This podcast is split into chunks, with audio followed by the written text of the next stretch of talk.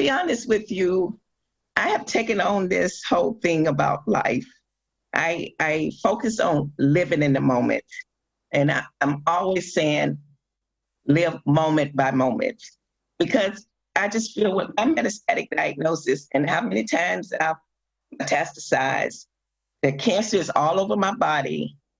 I, I just refuse to let it get too deep in my head space because I know once I let it weaken that so much until it's just going to take my physical strength with it. And that's one of my biggest fighting powers. Like I can't let it grab hold of my mental strength. And even yesterday, I went to the brain specialist and I told him, I was like, after the, we finished talking, I packed and headed to the beach. From Share Cancer Support, this is season two of the Our MBC Life podcast, dedicated to exploring life with metastatic breast cancer from the perspective of us, the people living with this disease, and the experts who partner with us to help make our lives better.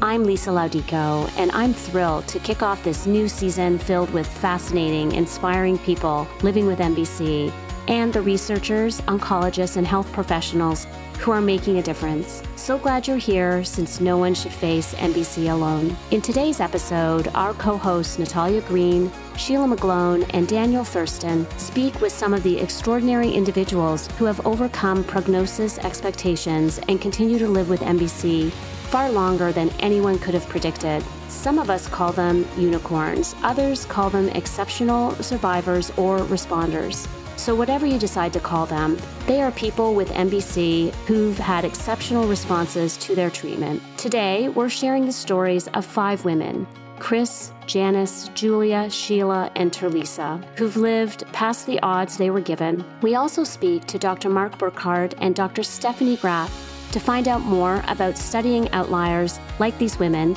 and what we can learn to help the rest of us living with MBC. Sheila McGlone, our co host for this episode, is our own unicorn, having lived for over 11 years with this disease. Here she is. We started the conversation with our exceptional panel by asking them to describe themselves before and after their diagnosis of metastatic breast cancer. Hi, I'm Terlisa Shepherd. I am a mother of two young ladies. I was diagnosed at 31 years old, and I was actually eight and a half months pregnant at that time. I was working on my career job. I loved my job, had been on my job about 13, 13 and a half years, and then a breast cancer diagnosis in 1998. That was early stage. It wasn't even two years later, I was diagnosed metastatic in 2001. And at 34 years old, I was retired. I was seeing my OBGYN and I kept noticing a little lump and I kept mentioning it to the OBGYN. And because of my age, and he just dispelled it as, oh, it's probably clogged milk ducts. So, me being naive, I went along with it. Back in 98, nobody was talking about a breast cancer diagnosis like they're talking about it now. And definitely not so much in my community. He finally, in his exact words to me, Terlisa, if you insist, we'll do a mammogram now. They did a biopsy and stage three cancer, 3.5 centimeter tumor. I was completely shocked, somewhat disappointed as well, because I was like, I knew something was going on.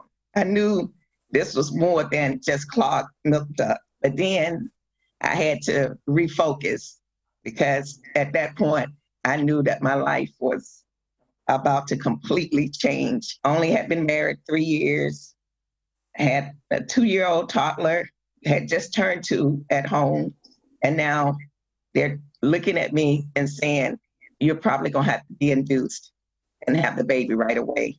because this is aggressive. You need treatments right away. So wow. Oh, my life literally was just flipped upside down at 31 years old and th- threw me right into a delivery. I was having a baby less than, I think, 10 days later. I had triple positive, PR positive, PR positive. even though I was diagnosed with the breast cancer, I, you know, was putting all my energy into my babies.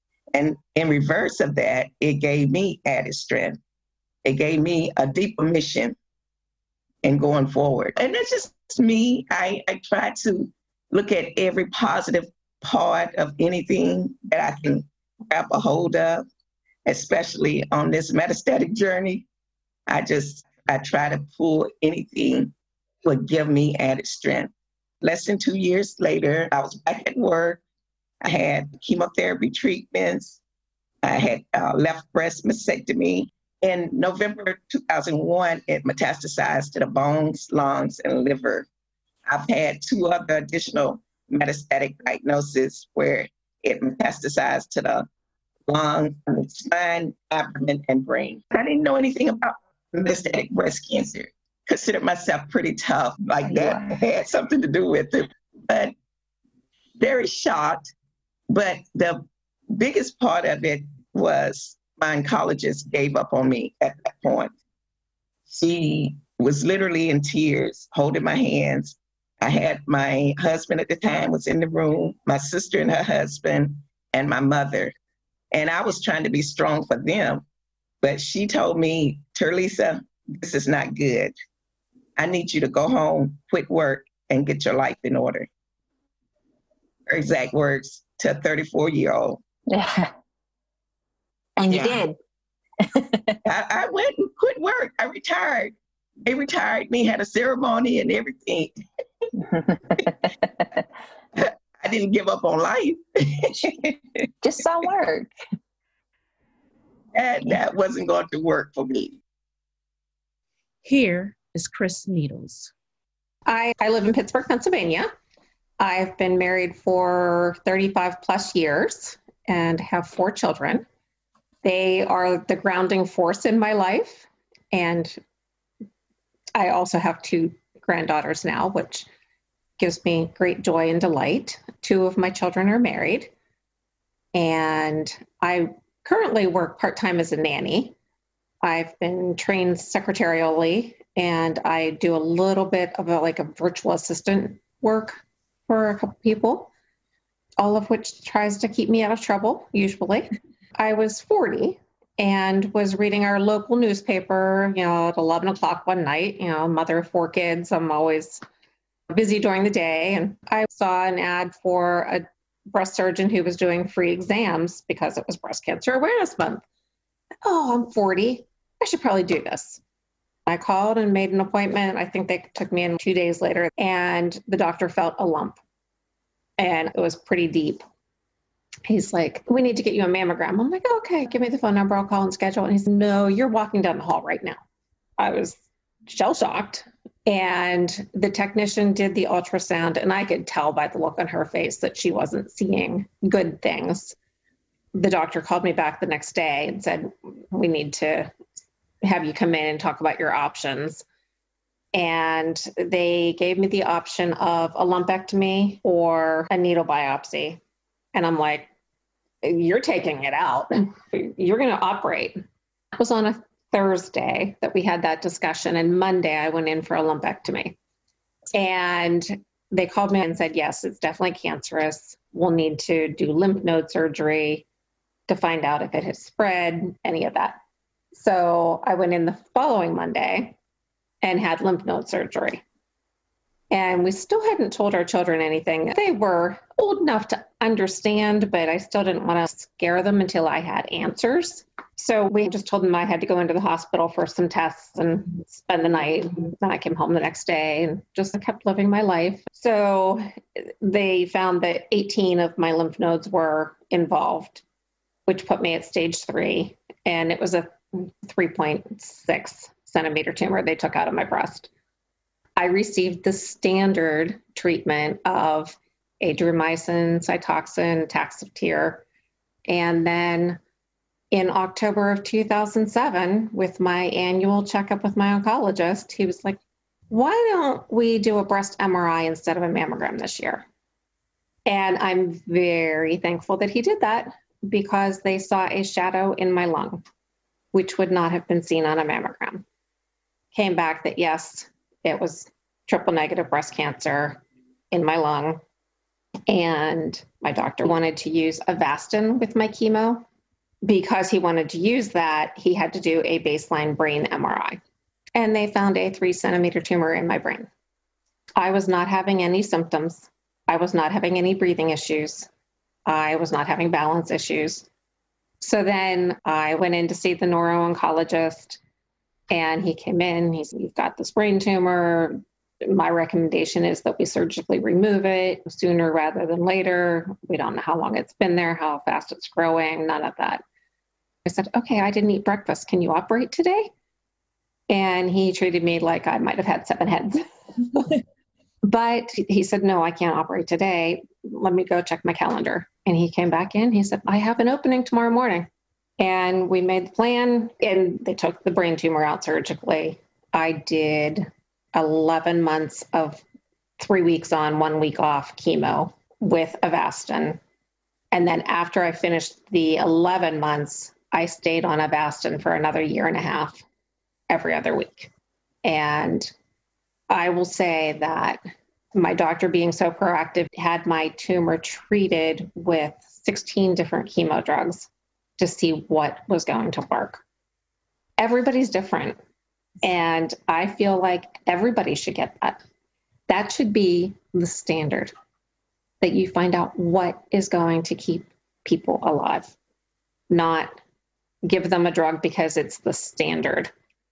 And if that drug does nothing except weaken my body, where will I be? Without that oncologist being so proactive and really doing the best for me, I don't think my prognosis would have been where it is now. I've had no evidence of disease since probably 2009. I see my oncologist every six months and we take it from there. I don't have any delusions that I'll never have cancer again. But if or when it comes back, we'll deal with it. Here is Janice Cowden. I have a whole life that didn't involve cancer. So I grew up in the Midwest, and my husband and I actually went to the same high school, but we did not date in high school. And eventually we got married and raised our kids in Ohio. And then we moved to Southwest Florida about 14 years ago and our kids were not married. They were doing the college thing and all of that at that time. We moved here, and my husband worked for another five years down here before he retired. And then we now have three grandchildren two five year old boys and a three year old girl, all out of state, two in Ohio, one in Colorado. And my career was actually in nursing and I worked in pediatrics. I never worked in oncology. That was not, that's a new field for me. And my husband's an engineer, worked for a civil engineering firm. We've been married for a little over 41 years. And we love to travel. We normally, without COVID, we love to travel to see the kids and the grandkids. And then my husband's a backpacker. So he hikes about four to five times per year. He's done the entire Appalachian Trail, he's done several other ones. Basically, we are both retired and spend our time non COVID times just enjoying friends. We live in a great social community. So we have a lot of good friends here and uh, we, we just really enjoy them. I actually had found a lump in my breast about a year before it was detected on a mammogram.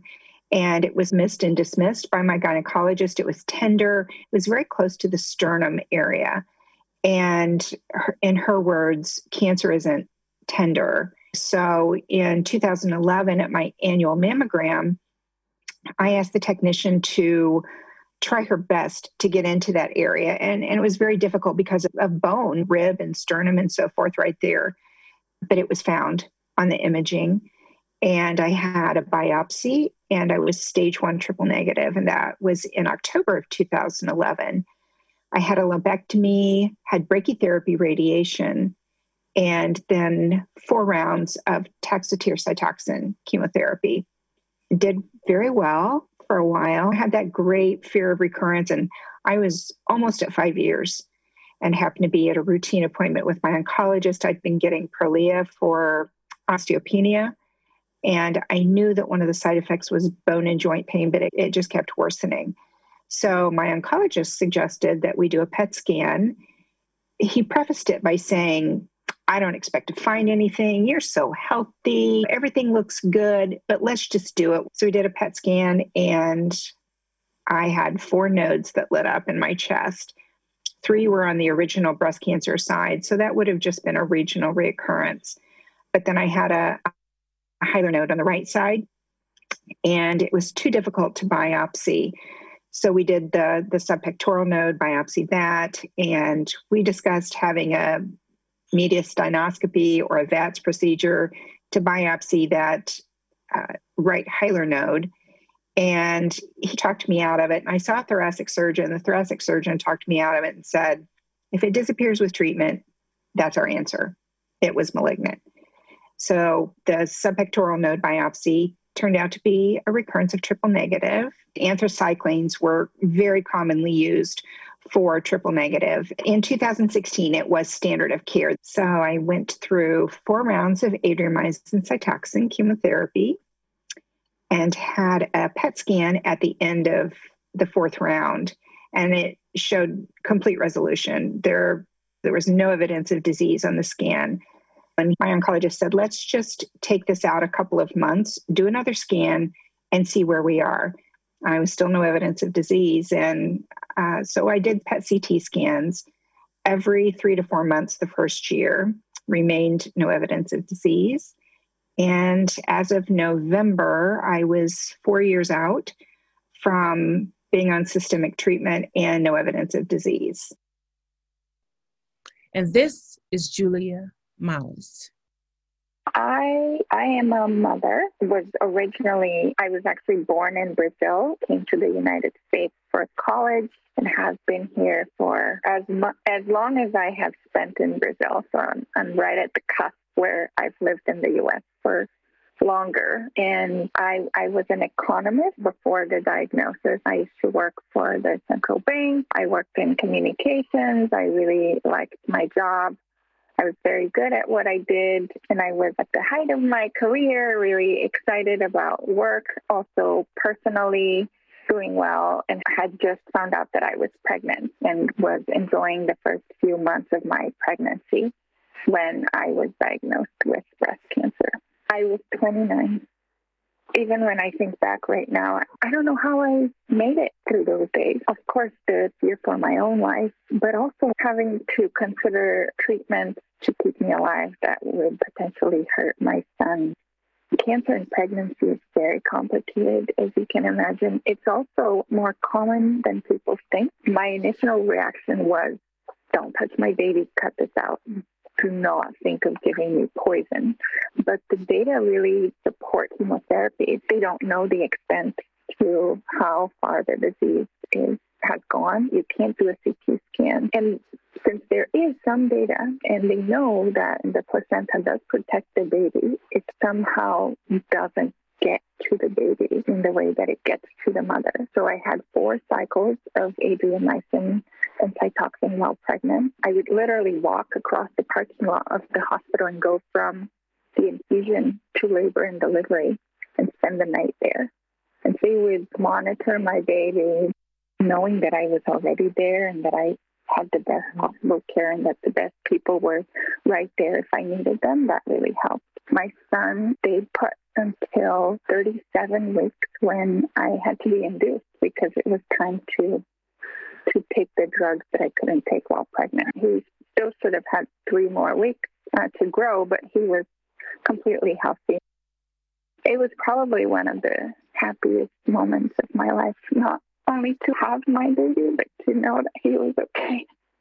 Literally the day after I pushed him out, they brought me downstairs to do scans.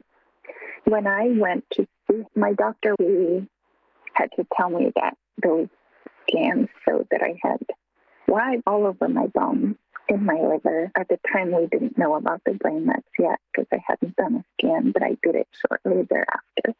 So he had to sit with me and my family and he cried with me. This woman who just had a baby. I remember asking my doctor, like, how long do I have? And he would say, I cannot tell you. I cannot tell you. It really, really will depend on how you respond to these drugs. There is such a difference in the outcomes, and some people really respond to these drugs. Some people don't respond to them at all. It is not something I can foresee.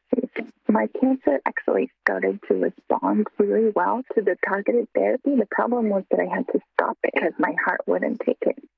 Pregnancy can cause heart problems Adriamycin can cause heart problems, and Herceptin and Perjeta can cause heart problems. So I had all at the same time. So I had to stop all chemo. I had to have, start taking cardiac meds. It has to be done really slowly. It's a very complicated process. And I, I am so grateful for the team that I had. I, with being so sick, we decided to leave the Midwest and spent some time in Miami for what we thought could be my last few months of life. And it turned out that my original oncologist advisor from fellowship was heading up the breast cancer department at the University of Miami. And he is married to a cardiologist. So the two of them saved my life.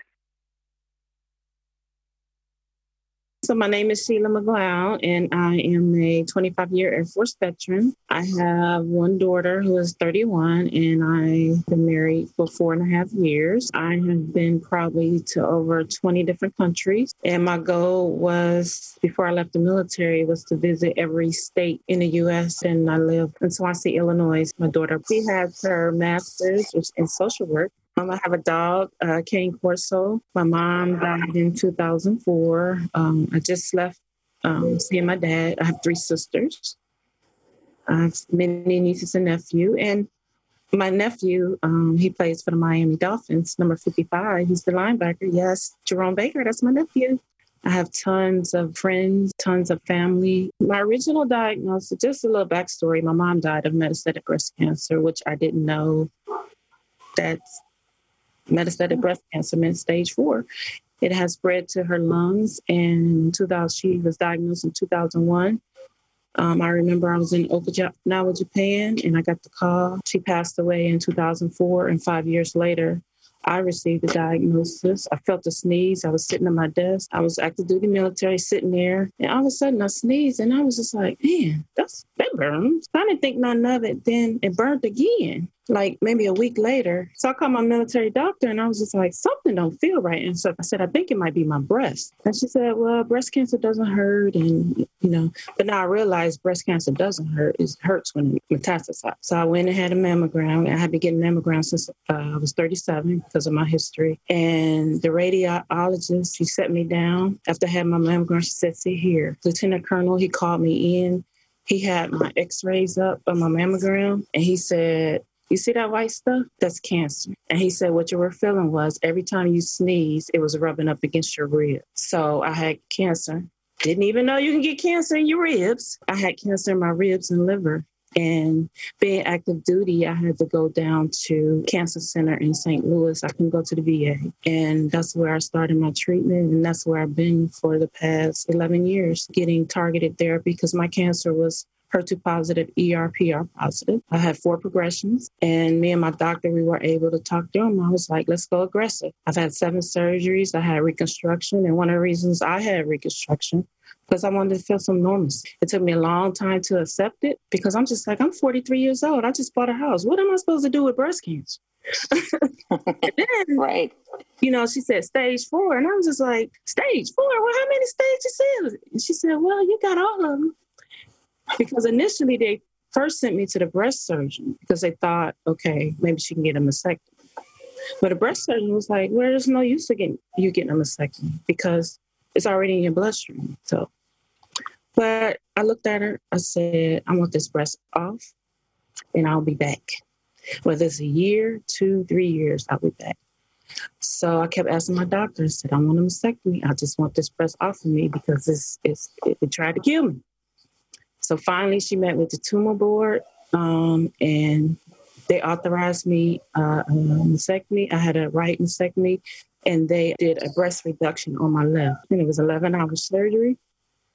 And I went a year and a half because they wanted to make sure um, that the cancer didn't grow back in my breast. And um, I went a year and a half without a breast or prosthesis. And I can remember going out the house without my prosthesis. And it was like the world ended. I cried. I was embarrassed. I was like, what are people going to think of me? But then I was just like, this is me. Like, this is my new normal. Yeah, I was diagnosed de novo in 2009, and I've had four progressions. And I've been on many different treatment plans. I'm on a clinical trial, which I've been on since July of 2018. So our, we have a loose definition of what a unicorn is, just because you're right, it just varies on dependent on your cancer, on your treatment, and obviously who you are. So we're defining the unicorn as define the odds of their life expectancy with someone with MBC. Do you remember the first unicorn that you met after you were diagnosed? I had the distinct pleasure of meeting Terlisa Shepard when I did my Hear My Voice training with LBBC in, in April 2017. Actually, that conference that I attended was the first time I had met anyone with metastatic breast cancer. So I walked into this room of hundreds of people who are living with this disease. And then in my smaller advocacy training class, I met Terlisa. And when I found out how many years, decades, she's been living with her disease. And i know she's she's not the same subtype as i am but it really offered me hope. And of course she's such a, a joy anyway as a person but i had most of what i knew about metastatic triple negative or even mbc that i had learned at that point was through researching online and I knew that the median overall survival was about three years. And for triple negative, it was more like 12 to 24 months.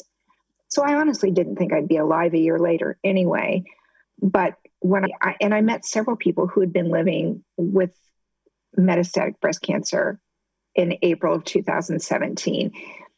And it really changed my mindset about it. And it made me realize that doesn't matter what those statistics say, we are all unique. We will respond uniquely, and our longevity will be unique to us as well. So I, I was just amazed at at her attitude. She's so positive and she really inspired me. She inspired me in a lot of ways when it came to advocacy, when it came to just having hope yeah, it was it was a, a great first person to meet.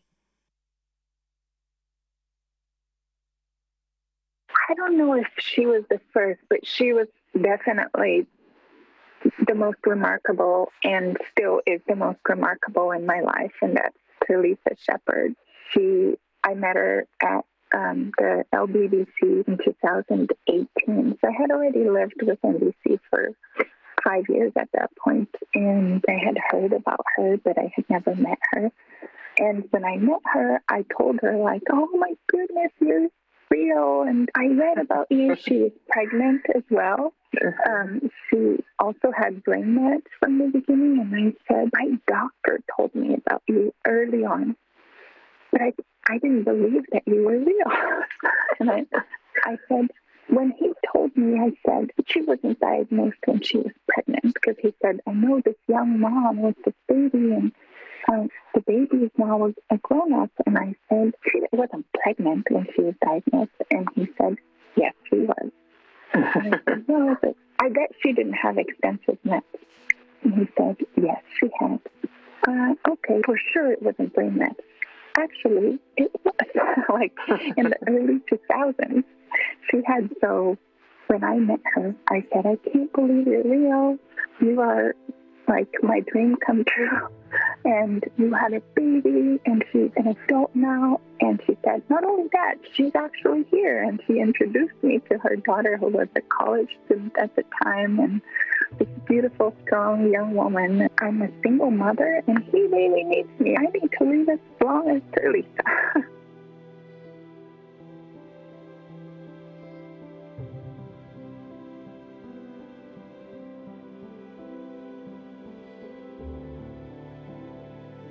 It means two different things. It means that I am grateful. I wake up every day and feel so much gratitude and realize how fortunate I am because I realize that there are many people, even people who are stable for many years at a time, some never reach no evidence of disease. And I think for me, it's something that I didn't expect, but it's definitely a gift. And at the same time, I really struggle with survivor's guilt. It's, and I think that comes about, it's more related to my advocacy than it is to my actual living with the disease. I'm watching other people who are not so fortunate. I've lost so many friends over the last four years, and that's hard. And that causes me to, and especially I've had a couple of really good friends who died from triple negative, and watching them go from being so vibrant, just like me, and they were no evidence of disease and then they have progression and when they had progression it it just it took them rapidly. And i think that's very difficult. Often when someone living with MBC hears of an exceptional responder to a specific treatment. There are so many questions. Did you do anything differently diet exercise how do you respond to those questions I say the same thing every single time that for whatever reason, it's pure luck. I had a complete pathological response to my treatment. I always tell them our cancers are as unique as we are, and that I've made no lifestyle changes that would have caused or would have given me this great luck. It was just that I, my cancer responded to the treatment that I was given pure and simple. That's it. And I've been extremely fortunate and rare to continue without having progression all these years for whatever reason. I can't take credit for it. I don't blame myself for getting cancer, but I can't take credit for being a unicorn either. I take what people say to me, and I actually sometimes don't sleep because I want to help everybody, but I know I can't, you know. But I haven't changed the way I eat. I haven't. I need to exercise because I'm on steroids, and everybody keep calling me like, Sheila, why is your face so fat? And it's like, this I've been on steroids for two and a half years. That's what they do. but um, no, I haven't um, changed. Mm-mm. I'm just me. I'm just I've always been a person to help. That was even before breast cancer. I get so many calls and texts, and sometimes I just have to do self care.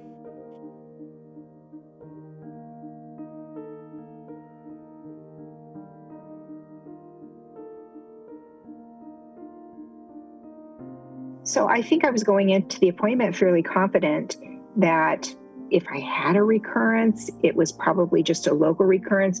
I think it's important to understand for me, even being a nurse, I didn't understand that there was a sequential, that there wasn't a sequential event. I didn't realize you could skip from stage one to stage four. Mm. I wasn't educated on MBC at the time. So I think I didn't expect it to be stage four when I went in, and I actually argued with him because he pulled up the scans. But yeah, I was in shock. And the look on his face was really what brought me down. He got tears in his eyes. Mm. He was, we were touching knees. He was, he moved his stool over to where I was sitting and took my hands. And just his body language alone told me that this isn't good. This is not good news. And my husband was with me, and of course, we were all sitting there crying by by the end of the of the appointment. So, yeah, I remember it like it was yesterday.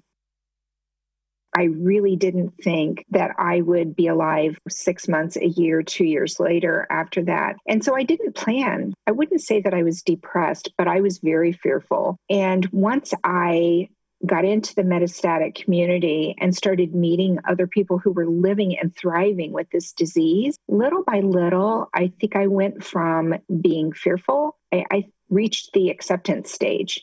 And I thought, you know what, there's nothing I can do one way or the other that is going to change how mm-hmm. long I live with this disease, but I can change how I live each day. And I can change my focus, my attitude, and I can look for more hope in each day.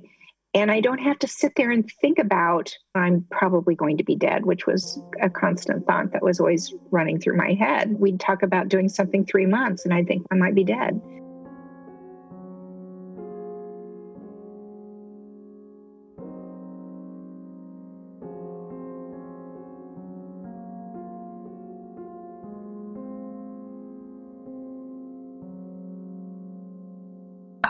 Always was the type to be there to support others. And when I was diagnosed with breast cancer the first time and going through all that I went through and having the support that I had, and I didn't really even know anybody else going through a breast cancer diagnosis, but I knew then that I wanted to do something going forward to help support others. And I did start a very small nonprofit breast cancer organization, Terlisa Fights Breast Cancer Incorporated. And with that, I help mentor, uh, educate. I support small bills for a breast cancer patient going through treatments or whatever, and just try to be there I, I have sat in hospitals. I stayed overnight with someone I had never met. I had just met her through her godmother from my church. And she was going to be staying overnight alone, and she was on fall risk. I just stayed, it was the same hospital that I had my treatments. I just woke up, did my scans, and went home. So it's, it's those little personal, personable yes. things that mean so much and that I saw in my journey. And I knew that I had to do what I could to support someone else in their journey. Well, I actually started going to a breast cancer support group, and they came to a Living Beyond Breast Cancer, and they invited me. And I met two young ladies, seeing that I was alone. They actually live up in Chicago, my friend Latoya, and we just been friends ever since. And when I went, I'm like, well, where the black people at? there were a few, and I'm like, you know, something. This is black people not hearing about stuff like this, or you know, where are the black oncologists, and where, you know, no, we need more. So that's when I was like, okay, I know what I'm supposed to be doing. so that's when I chose advocacy, and it's just been. I had great friends, um, my friend Sarita and Adrian, who passed away one month, actually maybe like one month apart from wow. 2016. So I see a lot of death from metastatic breast cancer, but it pushes me more to, dude, we gotta find, we gotta find a cure or something. Not just make it to where we can just live longer and not have to worry about leaving our kids and and I always want to leave my legacy, you know. I think just the advocacy that I'm involved in brings me a measure of joy almost every day. If I feel like I can help one person each and every day doing something, then I feel like I've, I don't know, like I've used this gift of of being a unicorn as as well as I can because it it really does. I mean, it's it's difficult at times, but it also brings me great joy. I'm a little scattered. I do a little of this and a little of that. And honestly, I'd never done any type of advocacy before my training in 2017. And I didn't even know what advocacy was going to look like for me. So at first, it was more of a social, emotional support type thing. I think I learned as I went what it was I was interested in. And I still do a lot of the social emotional type things. I founded a, a Facebook group for those who are newly diagnosed with MBC. And so I, I enjoy that because I enjoy helping them to learn factual information about the disease itself. I thoroughly love the science behind the disease. So attending conferences normally is so much fun for me, not just for the learning process, but for the networking and seeing my friends that I get to see at these conferences. And and then I've done a couple of other things. I knew that there were opportunities that came my way that would not have come my way had I not uh, become a member of this exceptional community of metastatic advocates. And so that kind of has led me to a lot of the things that I've done, the opportunities that I've had. It's opened doors for me that never would have opened had I not gotten involved in advocacy. And honestly, I still think I'm trying to figure out who I want to be when I grow up as an advocate. I truly love, I can't say that I want to be only one type of advocate. I don't want to only do research advocacy. I don't want to only do legislative advocacy or social and emotional support. I like having it all. And I like doing a little bit of everything. And you're right, it's not for everyone. And I I never judge someone who isn't interested in doing advocacy. I think what really got me into it was after we finished our, our training class in 2017, we lost our first class member two weeks after the completion of the training. And then we lost another five members of our class within six months following that. And I wasn't doing well dealing with these deaths. It was literally paralyzing me because it was the first time I had experienced the death of someone that I knew from this disease. And it took me about six months to figure out that if I started helping others more, that was a way to fuel that, to turn that grief from something that would paralyze me into a fire that would fuel me to do more. And I think that's where really, by about 2018, that's when I really hit my stride and said, okay, I'm devastated when I lose a friend. I'm devastated even if I didn't meet them in person. It's awful losing these people, but I've learned to now channel that grief into something productive. And that's why advocacy brings me so much joy because I know I'm going to continue losing friends. But if I know, and especially those friends of mine who are advocates, I know how much it means to them for us to continue saying their name and working hard to try and change the landscape of this disease. So I do it as much in their name as I do for myself.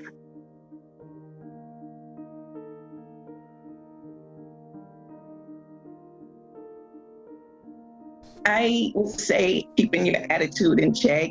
And I know an, a positive attitude does not cure cancer. I'm completely aware of that, but it can't hurt either. I go down to the cancer center. I'll put some makeup on uh, most of the time, put some heels on, just to go down to the cancer center because I'm trying to get my mindset ready for whatever. Because being metastatic, you just don't know. I've gone down to get treatments and my blood pressure was up and ended up having to stay in the hospital. Then I started packing a bag in my car just so that I have some clothes with me, just in case. So I, I try to think of it that tight in, in those regards. Again, just don't let it overwhelm you so much mentally because we all know that anything that you just let cloud your judgment and you're going to clam up, you're going to tense up. And then you might not be able to think treatments, options, or whatever. And I think it's easier for us to give in and give up as opposed to jump in there in the fire and fight and move forward. So I try to tell people to take yourself out of the equation a little bit, trying to try to get your feelings out of it and see what we can do. Okay, what are my options? And try to move forward that way because it, it is a tough road ahead. I don't try to, I tell people up front, you ask me about my journey, you ask me about different surgeries, I'm going to give it to you. I don't want to sugarcoat it to where it's false information because to me, you can't use that anyway. And what's the point of giving you that? I give it to you up front and, yeah. and let you, we all face different things. We have different bodies going through this. The general picture of it is getting your mindset together to move forward. I, I try to let others know that cancer isn't fun for anybody. It's, it's not easy, but you can take it a day at a time. And I, I do have a, a word that's my slogan, which is courage. And I, I can give you my acronym, what it stands for. It's continuing onward under rigorous and grueling experiences. And I like to say that we all have courage somewhere inside of us. You might have to dig deep for it. You might not have it every day, but it's there and you can continue. They're not alone. And don't be afraid to ask questions. Knowledge is power. Reach out for help. And don't be afraid to accept help. I think the first and most important thing is you're not going to die tomorrow from this disease, or it's unlikely that you're going to die. So don't plan on dying. Plan on living each and every day. None of us knows when that time is going to be. So try to make the best of each day. Try not to read and believe everything that you read. I've had many who've said, if you read, it sounds like you're dying tomorrow. And so I think it's very important for them to understand that yes, there are statistics out there. We'll always have statistics, but those are just numbers, and people fall on either side of those numbers. And there are always exceptional responders. Yes, there are people who who don't make it as long as what those statistics project. But I think it's very important. I, I know a lot of oncologists will put a calendar stamp on their patient and say, You have two years to live. And there's nothing that infuriates me more than that. I absolutely, it, it's really hard to get that. You can't unhear that. And once an oncologist has said that to a patient, they can't stop thinking about it and they can't, they get paralyzed and they can't live each day or have any hope because they're sitting there thinking about how much longer they have to live. So I think those are the most important things to me is just to, take it one day at a time, connect with other people who are living with this disease, even if you have the best family and friend support system, your peers who are living with this disease, they get it and they can relate to your fears, to your concerns, to your joys. When we get a scan or we get good results, nobody wants to celebrate as much as another person who's living with the disease. Yeah, connect with, mm-hmm. find a network, find your tribe, find your people, and make sure that some of those people are people who get it, who are living with this disease that can be hopeful. And I think it helps you to get through each day. And I think another thing that's very important is to give yourself grace and have patience. When you're first diagnosed, the emotions that you experience and they're up and down and they're all over the place. It's not always going to be like that. Give yourself time and patience Six months down the road, you'll feel a little different. A year, even more different. Two years, you will eventually reach this place of, I'll call it acceptance. And it doesn't mean that you're okay with having the disease. It just means that you're not living in this extreme fear every single day. I think that the most important thing to keep in mind is that everything about you is unique. So, all the information you have from what has happened in trials or even to people that you meet, those are data points. Uh, so, if you think about like a curve of the distribution on what the outcomes are, like those are points on that graph, and everyone is, is different. And you can never tell by how someone else did how you will do. Everyone is very unique. All of those truths that we believe, they are just data points. They are just information about other people or things that happened in the past. They don't mean anything about ourselves. And hearing about these other data points, like what you're doing in this episode with sharing stories of unicorns, that gives people hope. And it's not something special that they did or that they are. It's, I don't know, 90% luck. There's some aspect of good care, having great teams and working with your doctors. That's very important as well. But ultimately, I know plenty of people who had some of the best treatments and traveled all over the country to continue getting the best opinions, and and they died.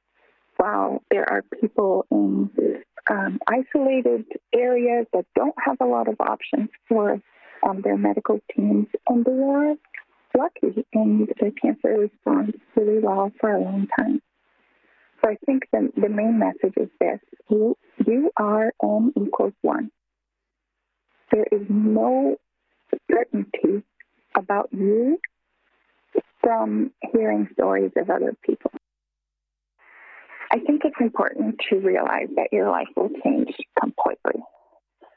So everything you had imagined your life would be like will be different. You'll still have wonderful moments and you will have lessons that you weren't thinking you would ever learn, but you will also have way harder moments than you thought. That said, you never had any idea about what would really happen to your to you in your life. So we always like have this reality in our minds, but that's not exactly how it's going to go. So you're playing this game and you're dealt these cards. And then you look at your cards and you, you play the best game you can with those cards that you were given. And sometimes you have to fold, sometimes you play, and then it turns out that you have better cards than you thought you did. So, I think, like, about life in general, that's the message that I that I would have wanted to hear, and I don't even know if it would have registered, but that's how it registers today. Yeah. But also, more specifically about MBC per se, I think there are a few important things that I would tell someone, and that is learn about your disease as much as you can, get a second opinion, find people that have a similar subtype, ask them how they felt with specific drugs, how they uh, mitigated side effects.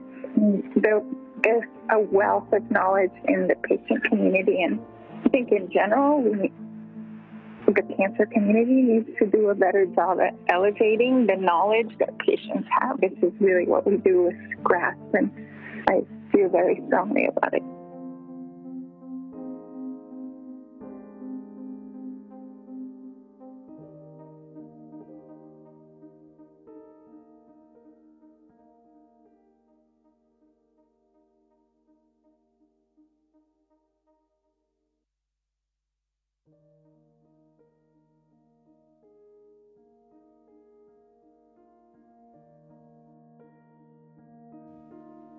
As noted, we all want to find out what researchers are thinking about these exceptional responders. What re- creates that luck that both Janice and Julia spoke about when discussing their many years of progression free survival? And we're not alone. Here is Janice Cowden on her personal quest to get studied to help us all get to better treatments and cures.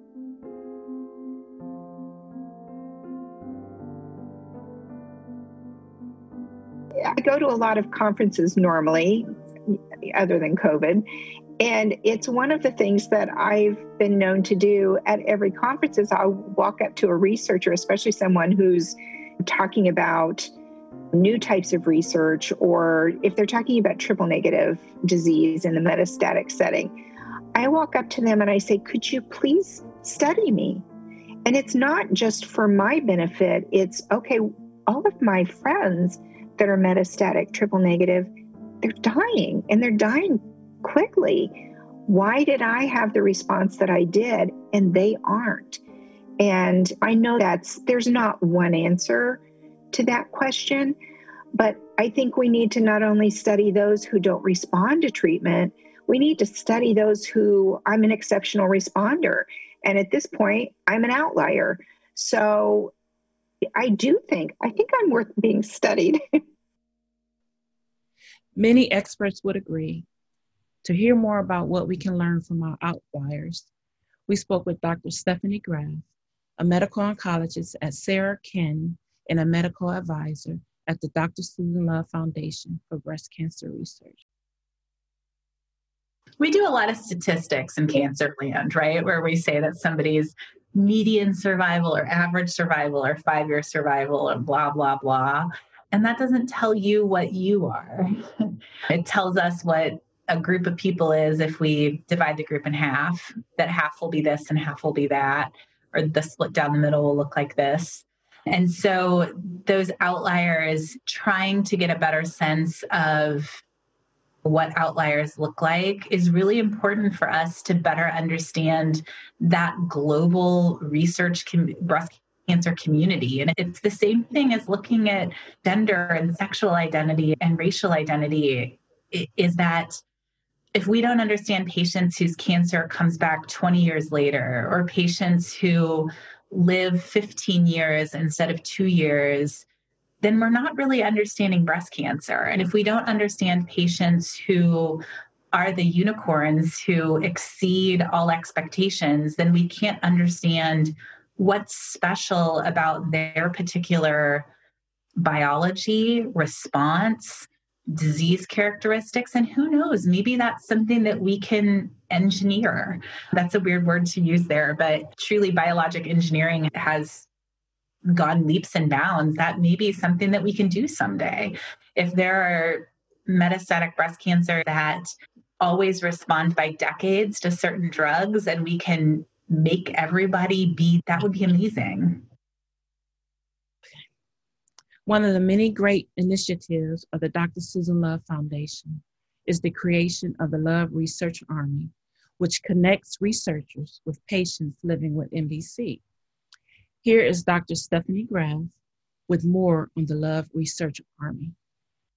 Dr. Love describes it as a giant email list. And so you can go and sign up, and anytime a research group reaches out to us and is interested in advertising their research, our sort of criteria is that it has to be on humans and they have to report back to us. So if we're going to help them promote their research, we also want to hear what the outcome is. And then we send the email out to the whole army saying this is a trial that we have going on and we do it across our social media channels and also to this giant sort of email list serve and we don't try to filter it in any way. If it's a research trial that's looking specifically for transgender Latinos, it still goes to everybody because you never know whose next door neighbor or soccer coach or middle school librarian is going to fit that. And sometimes when we send that email out it's not somebody on the email it's that they connect to somebody who's not on the email that maybe fits that metric and helps them connect to the research study that's right or interesting for them. And so that's a really nice kind of benefit of signing up and right now we're really focusing on diversifying we really do want to live that mission of making sure that when somebody advertises their research or promotes their research to the research army that they're getting a representative sample of who we are as America. We want diversity across race and gender and sexual identity, regardless of whether or not you have a breast cancer diagnosis or not. We do prevention and risk reduction studies as well as healthy volunteer studies, and then both early stage and metastatic uh, breast cancer research all gets advertised through the Army. And those emails go out right now. There's about 38,000 members with real time access to a wide array of studies. And really interesting studies are coming through the Love Research Army.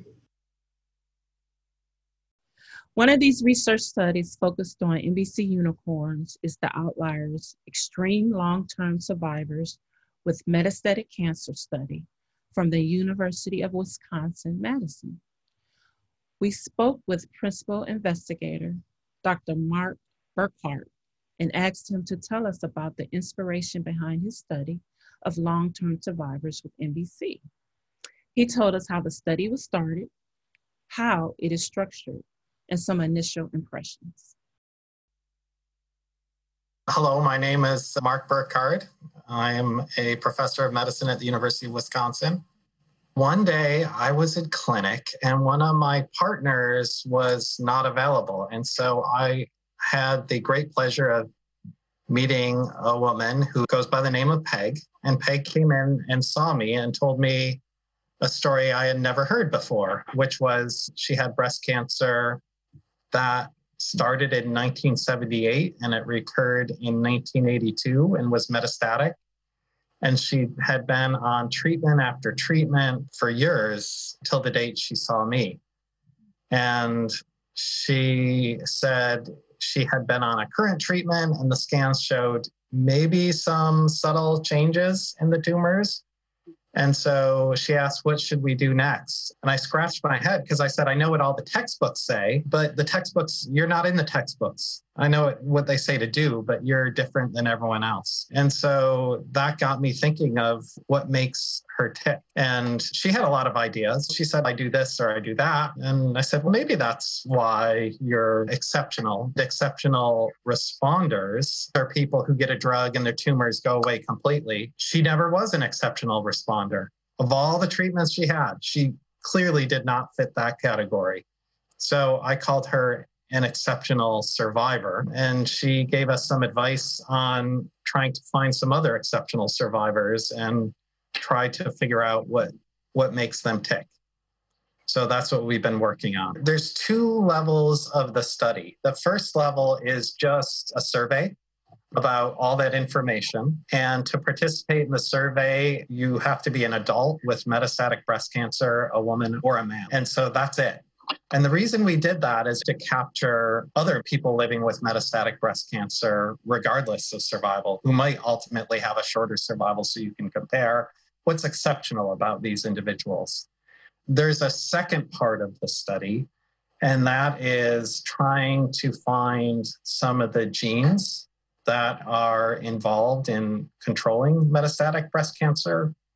And so we've asked a smaller number of them with tumor samples that we can access to allow us to go to the pathology department where those tumor samples are housed and to give a saliva sample to do gene tests. And what we're doing is when people fill out the survey, we take the longest survivors and we're starting to ask them to consent for that second process.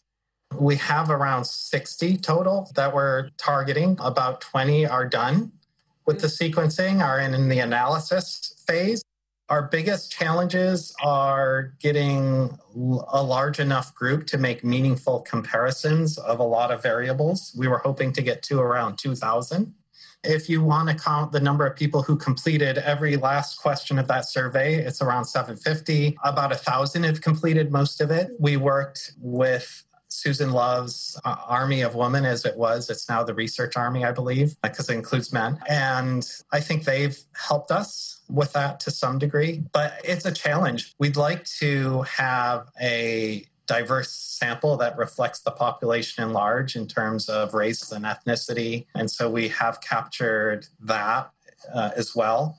We'd like to have at least a fraction of male breast cancers, but we haven't had many participants who are men, maybe just a handful. And then sometimes we're simply limited on who has accessible sample. So there are other factors that come into play that are completely practical. But ideally, we'd have a, a representative sample of the longest survivors. I suspect we will find people like Peg and some people who we who might not need as intensive treatment, although the data needs to bear this out. My impression is they may benefit a lot from the anti-estrogen medicines, but less so from chemotherapy, and would be better off not having chemotherapy. My greatest hope is we're going to find people right at the beginning who we say, your tumor has the biology that's going to put you in this exceptional survivor group, and we're very confident of that. And while we should give you these relatively low toxicity medicines, we shouldn't accept this level of toxicity because your survival is going to be good even without them. So I think that might be one impact. And then there may be other genes that pinpoint benefit to specific drugs. Mm. I don't know if we're going to have enough data to link each drug to genes. And then there's some interesting preliminary correlations we have with habits and other things. And we're very cautious when we talk about it. But in our preliminary analyses, if we look at all the habits of these thousand people and do some complicated statistical regression against how long they've survived thus far, what we find is that it at best explains only 8% of the variability. So I think at least all the information we've captured in the survey isn't going to explain very much of why some people are long survivors versus not. I'm hoping that by the end of this year, we will have a, an updated presentation of San Antonio and a manuscript. It's going to describe the first cohort of patients who are exceptional survivors that we've identified at our hospital and the genomic analyses.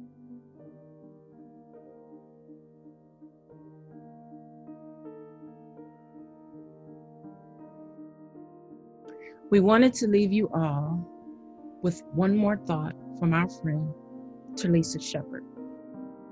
Oh, I know I'm going to die. I, I, I, but I'm not afraid of it.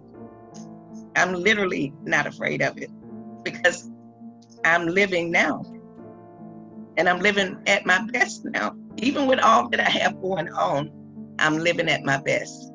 The best that I have with what I know has been dealt to me. Right. So, no, I'm, I'm not letting it get to me.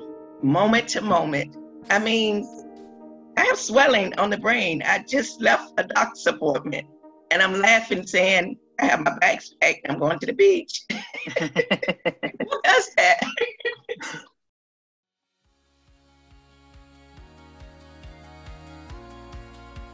This podcast is produced by me, Lisa Laudico, and our truly amazing team of Bob DeVito, Dar Finkelstein, Natalia Green, Victoria Goldberg, Ellen Landsberger, Sheila McGlone, Riley Starr, and Anne Woodward.